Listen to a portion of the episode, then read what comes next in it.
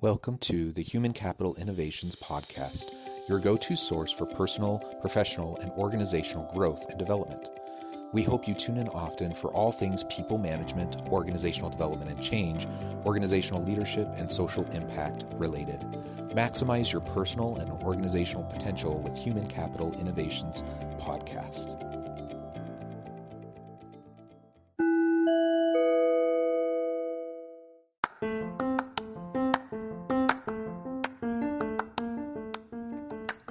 Welcome to the Human Capital Innovations Podcast. In this HCI podcast episode, I talk with Chesline Pierre Paul about the role of anti oppression and decoloniality in leadership and social transformation work.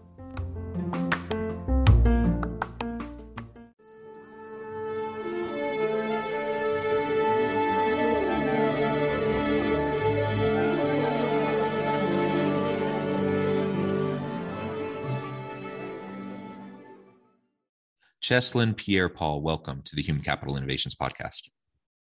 Thanks for having me.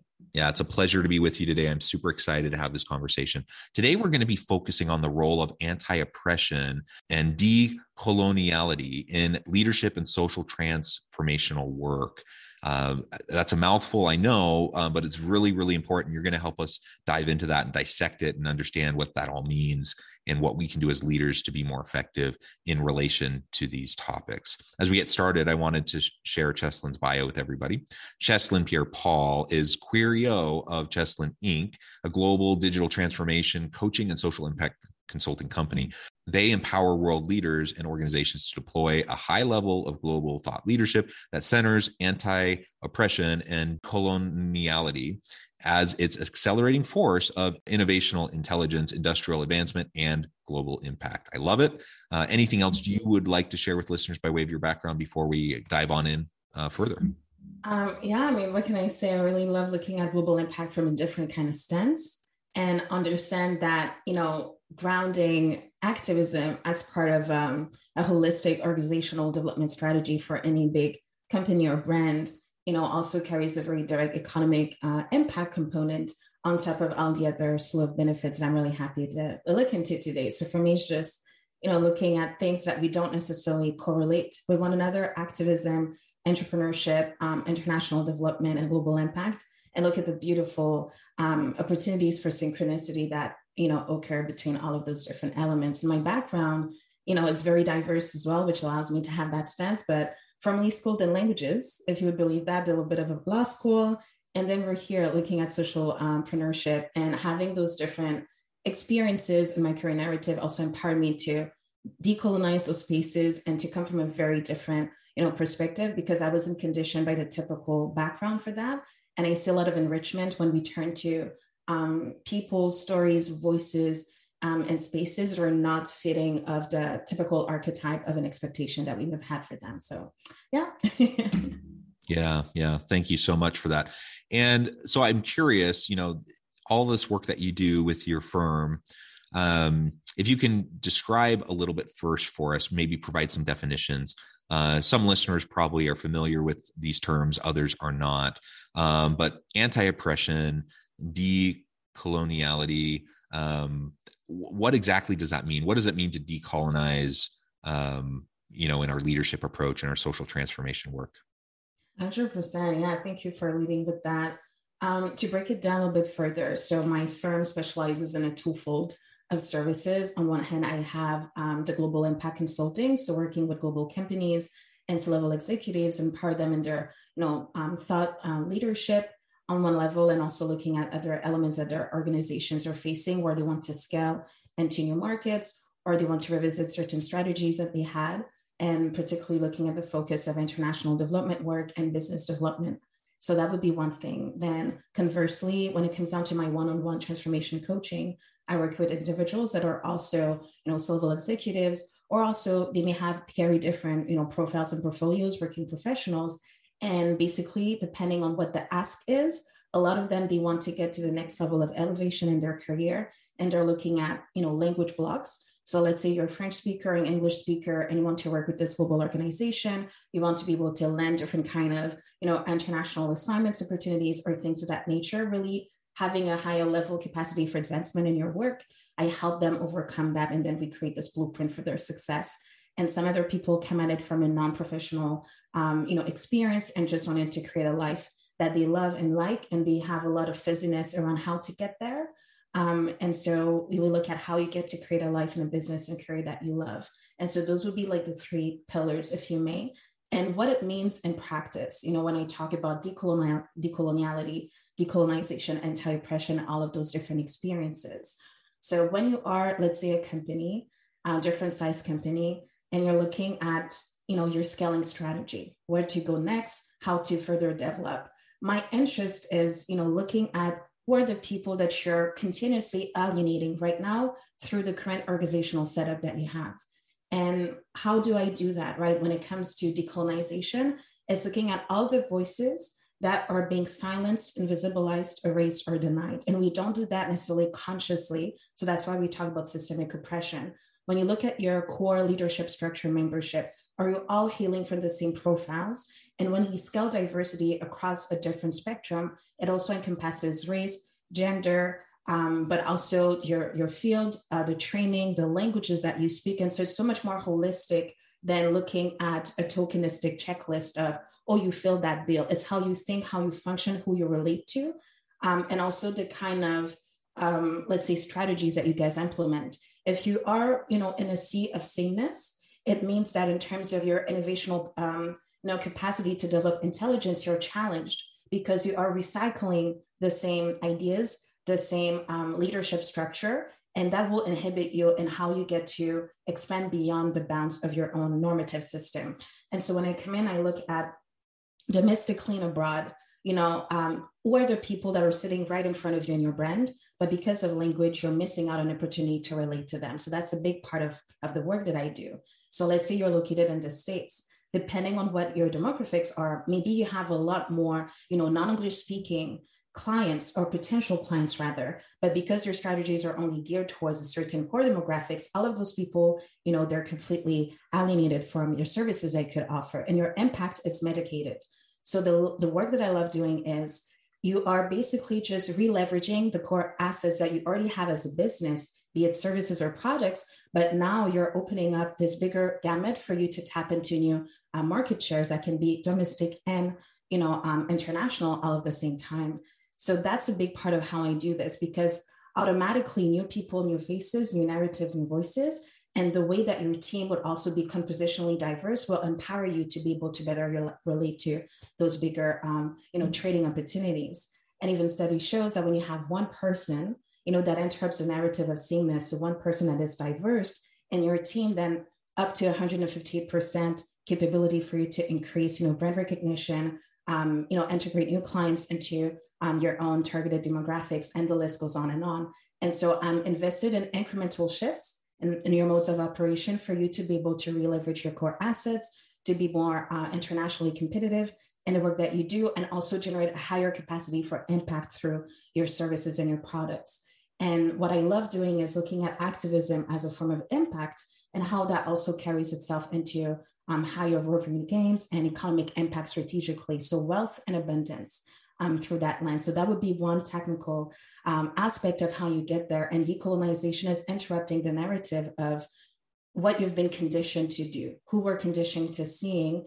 And when you also have that at the top leadership level of decision making, everything else becomes revisited and you're tapping into new trading opportunities, um, relating to new clients, being able to broker more complex international deal opportunities, and things of that nature. So for me, it's interesting to challenge the notion that diversity is a gimmick, that diversity is a trend, that diversity is not an economically sound decision. And so, by coming at it from the perspective of activism as socialpreneurship, you disrupt all those narratives and you become more empowered in what you do and also the impact that you generate from a transformational, um, you know, socially transformational perspective. I love it. Uh, so much wonderful um, content there that you just provided. So so many great uh, explanations and descriptions. And one of the things that you said that just really struck me um, is, is, the systemic oppression that we see. Now is it because we're all walking around and we're all bigots and racists overtly? No um, though th- those certainly exist. Mm-hmm. um, but you know there's implicit biases certainly but even beyond the implicit biases that we ha- may have there, there's the systems and the structures that reinforce and perpetuate unhealthy systems that mm-hmm. that keep the marginalized marginalized and uh, the underprivileged underprivileged and so you know a lot of what you're discussing is about how do we dismantle that right how do we how do we um, you know not have diversity equity and inclusion as just like this nice rhetoric that we use because everyone else is using it we need to say you know the good things but how do we and it's not just a checkbox but how do we actually start to tackle it uh, and embed it in our culture of the organization and that starts with the systemic issues uh, that may be at play within our organization. And changing systems is hard uh, and it takes time and it takes concerted, sustained effort over a long period of time.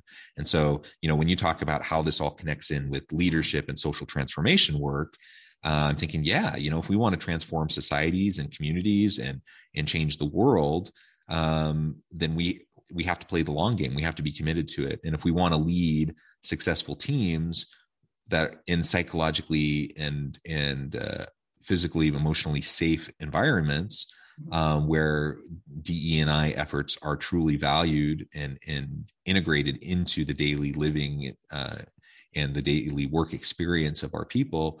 Um, that that is going to take time. It's going to take effort. It's going to take concerted attention uh, and sustainable energy.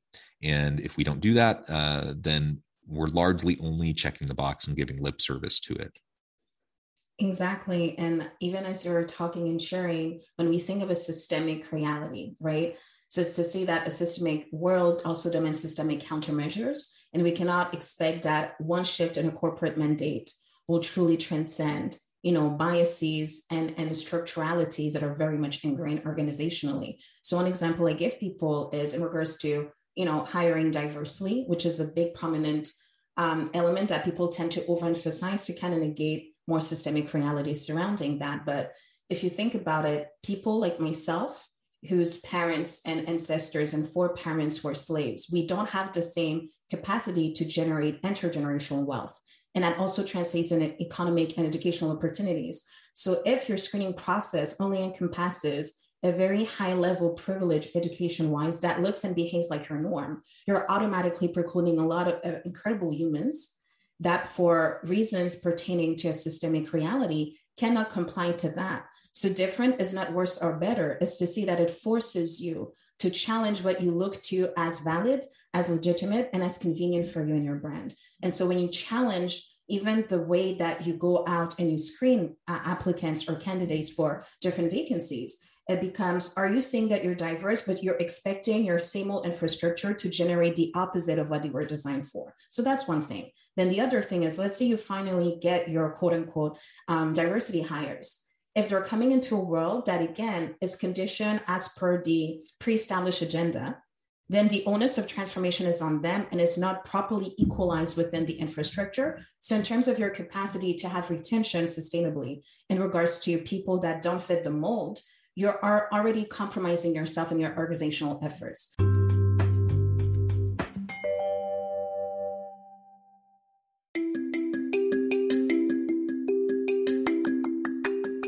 I'm excited to announce the publication of my new book from HCI Press, Bluer Than Indigo Leadership The Journey of Becoming a Truly Remarkable Leader. Early in my adult life, I learned about an Asian proverb that translates as bluer than indigo. If you think about the color indigo, it is a brilliant, deep, and vibrant blue. What some would call the bluest of blues. To have something that is bluer than indigo is rare and truly remarkable. Contrary to popular myth, there is no one size fits all or cookie cutter approach to effective leadership. There's no silver bullet, no secret sauce, no go to model that will solve all of our problems. The truth is, great leaders have all had their unique strengths and flaws and have all had to discover and then pave their own distinctive path in their life's journey to fulfill their leadership potential. Bluer Than Indigo Leadership will help you discover your own path and explore those ordinary, everyday actions that will help you respond to an uncertain future and produce extraordinary results for individuals, teams, and organizations.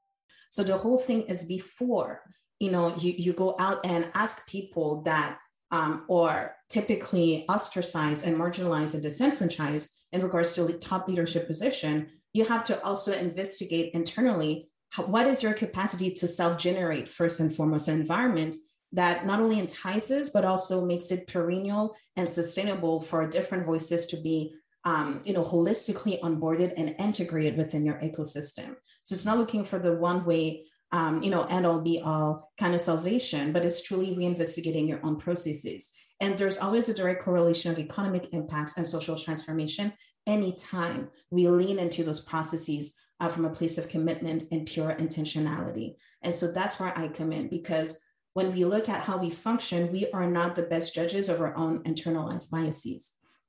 And expecting yourself to be part of an answer that you didn't know there used to be a question for, it's also a very preposterous way of setting yourself up for failure. And so, what I find very interesting is coming in and asking people, what do you think? You know, your biases or, or your, you know, organizational hurdles, let them talk. And then I come in and I supplement that with my own perspective that allows them to further decolonize their stance, um, positionality, and to start with the acknowledgement of the structural deficiencies that are set up. And it's not an indictment against them. It's just, um, you know, forcibly holding in, in, in centrality the recognition of the fact that we don't come into neutral infrastructures. And from that acknowledgement comes empowerment because now I know what I am, you know, operationally vying against. And now I'm also in a better position to re-leverage my assets uh, wherewithal, knowledge, intelligence, and leadership to then elevate and transcend that. What is beautiful, particularly in this point in time, is that I'm thinking of blue oceans versus red oceans, right? So this beautiful book. And the idea is that basically when you act and think different and innovationally as a leader, you also make competition irrelevant. So what if you become the only one? Either you're the first, the only one, or ideally both. That does what you do from that, you know, differently oriented perspective. It allows you to also gain different authority, to be an industry maven, to generate impact beyond your organization, uh, organization, to also relate to unlikely allies, unlikely partners, and to be able to have a sustainably internalized culture that is primed for innovation. And so that's how I come at it. It's not a concession, it's elevation to what you have because new voices help you challenge things that kept you, you know, operational and maybe very efficient, but at a different level, a scope of work that is much more reduced and compromised. When I come in and I speak five different languages, I'm working with me five international markets right there. So every time you alienate me because I don't fit the bill, you're alienating your capacity as a brand to expand further. Um, and from a place of innovation as well. I carry different legacies, knowledges, intelligence that can also be part of service of the kind of impact that we choose to go um, creationally generate. And so for me, it's looking at the slew of benefits that come from that. And so it's looking at the small term interruption in your norm that may look like inconvenience, but also translates itself as transformation. And so are we willing to be disrupted today for you to become a disruptor tomorrow? Is the bigger question here. I love it. And and disruption's necessary when we're talking about uh, oppressive systems that need to be um, upset and and reshaped and and in some cases completely dismantled and then rebuilt. Uh, so all that's wonderful. And I know one of the things you talk about is rebellious leadership. And I suppose um, in part, you know, the idea of being rebellious um, goes hand in hand with dismantling and disrupting, right? Uh, but tell us a little bit more about what you mean by that. Why is rebellious leadership important? Yeah, I mean, um, and I really love again this kind of dichotomy that we have in, in leading as a rebellious um, human. The notion is if you become too fluent in the language of the status quo, you're always going to be norm compliant, but you won't be the person who leads. Um, and so you you would be part of the followership and not part of the leadership. And it means that taking risk and daring to be an alternative to the system, uh, to be unrecognizable um, to the standards of the norms that are pre-established, there's a risk in that. But there is a greater risk, in my opinion, when you are so norm compliant, you create your own invisibility as a brand. And the only distinction with you and is your messaging, but not in the holistic approach to your delivery of services through a differently oriented leadership. When you dare to be whole, different, anti-normative, you ensure a legacy of continuity for you to always be recognizable very quickly and for you to stand on your own in your own category. of impact. And so the rebellious element is what are things that are not expected for you to do in the position that you are and the organization that you serve.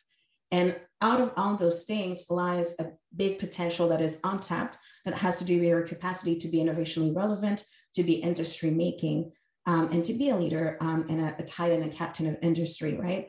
And so for me, it's looking at that. What are the things that I do that allow me to stand out on my own, where there's the risk of exposure, but also, you know, the power of visibility. So it's always a duality of things that you gain um, as you risk.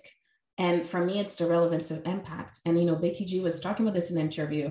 I don't want security of the norm. I want a moment in history.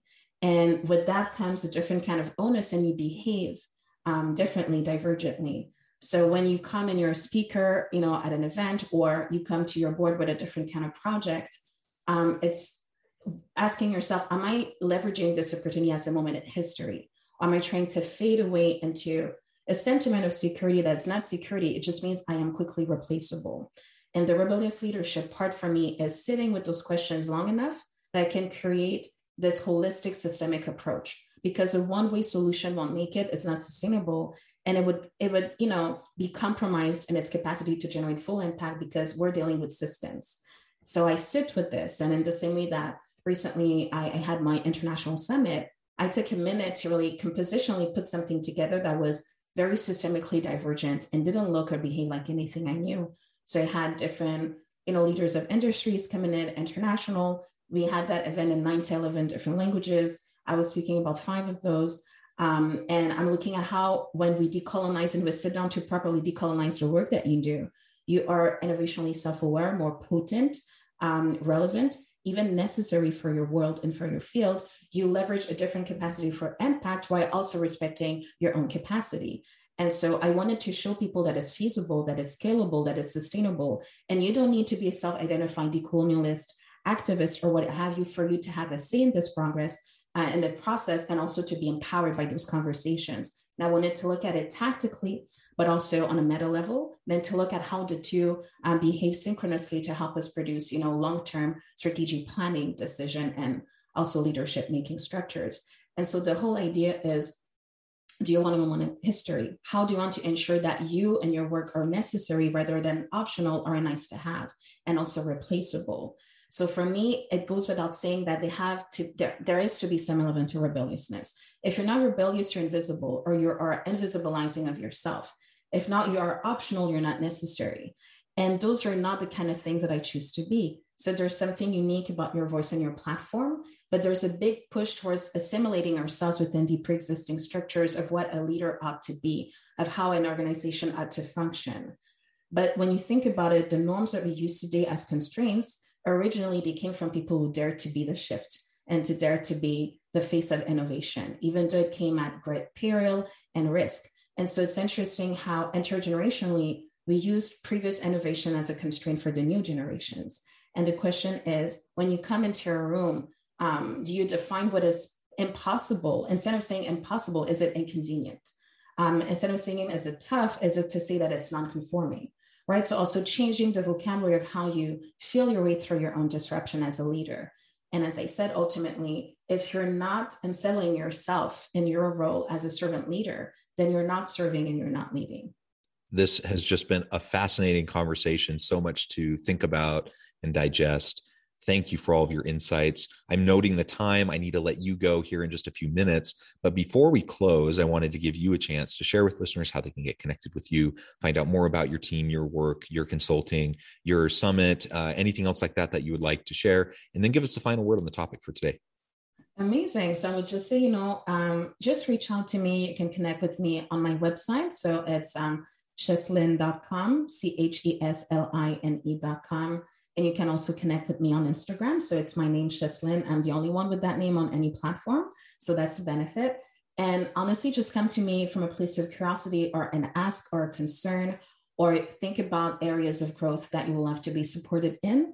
Because I do think divergently, I can also quickly operationalize a method and a solution for you. And then we can have a strategy call together so I would just keep it open so that you don't self select out of this by thinking, mm, I don't think, that you know I would be a good candidate, but truly come whether with questions and concerns, and that's typically how it goes. And then we create something very customized and holistic to you.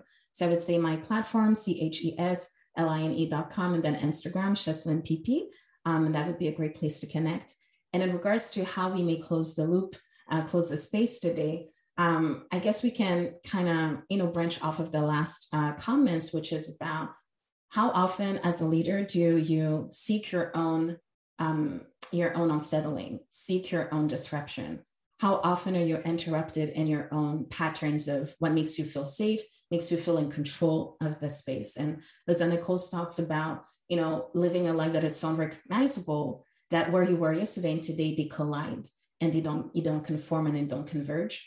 Um, and also she talks about seeking constantly your own self-disruption and uh, my invitation to you is if you are not self-disrupted um, intentionally continuously then it means that you're leaving a lot of your capacity to be truly a maker of industry and to be a rebellious leader in your role and that's where I can come in. So for us to have a conversation about what that would mean, that always impacts who you are similarly, as much as how you function um, industrially and organizationally. So there's this twofold of changing the human also changes um, the quality of servant leadership that they can prefer. So that would be uh, my little spiel and you know my wrap up. perfect, perfect. Thank you so much. It's been a pleasure. I encourage listeners to reach out, get connected with Chesline, find out more about her work, and as always, I hope everyone can stay healthy and safe. They can find meaning and purpose at work each and every day. And I hope you all have a great week.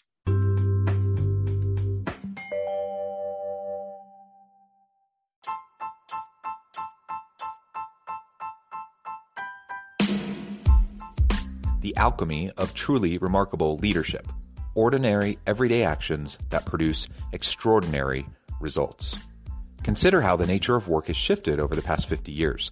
With increased globalization, rapid technological advancement, and the shift in economic composition, the average job of today looks very different than the average job of 50 years ago. What will the jobs and organizations of tomorrow look like? Moreover, what does this all mean for organizational leaders? What are the core competencies and capabilities of organizations and their leadership that are prepared for continued disruption and geopolitical and socioeconomic shifts? Regardless of what the future holds, increasingly, leaders need to be socially minded, data driven, decisive, champions of talent, and disruptors of the traditional notions of leadership, teams, organizations, and work. The alchemy of truly remarkable leadership will help you to explore your own leadership competencies and capabilities and consider ways to apply and implement them into your workplace and personal life.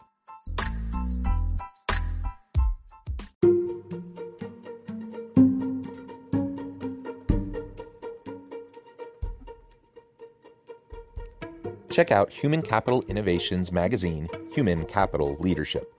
Human Capital Leadership is a free, interactive e magazine with the mission to help individuals, leaders, and organizations find innovative approaches to maximize their human capital potential.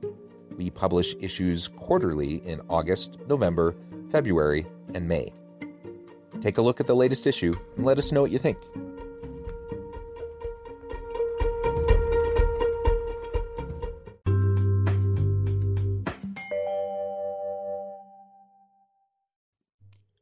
Thanks again for joining us for this episode of the Human Capital Innovations Podcast. I hope you stay healthy and safe and that you have a great week.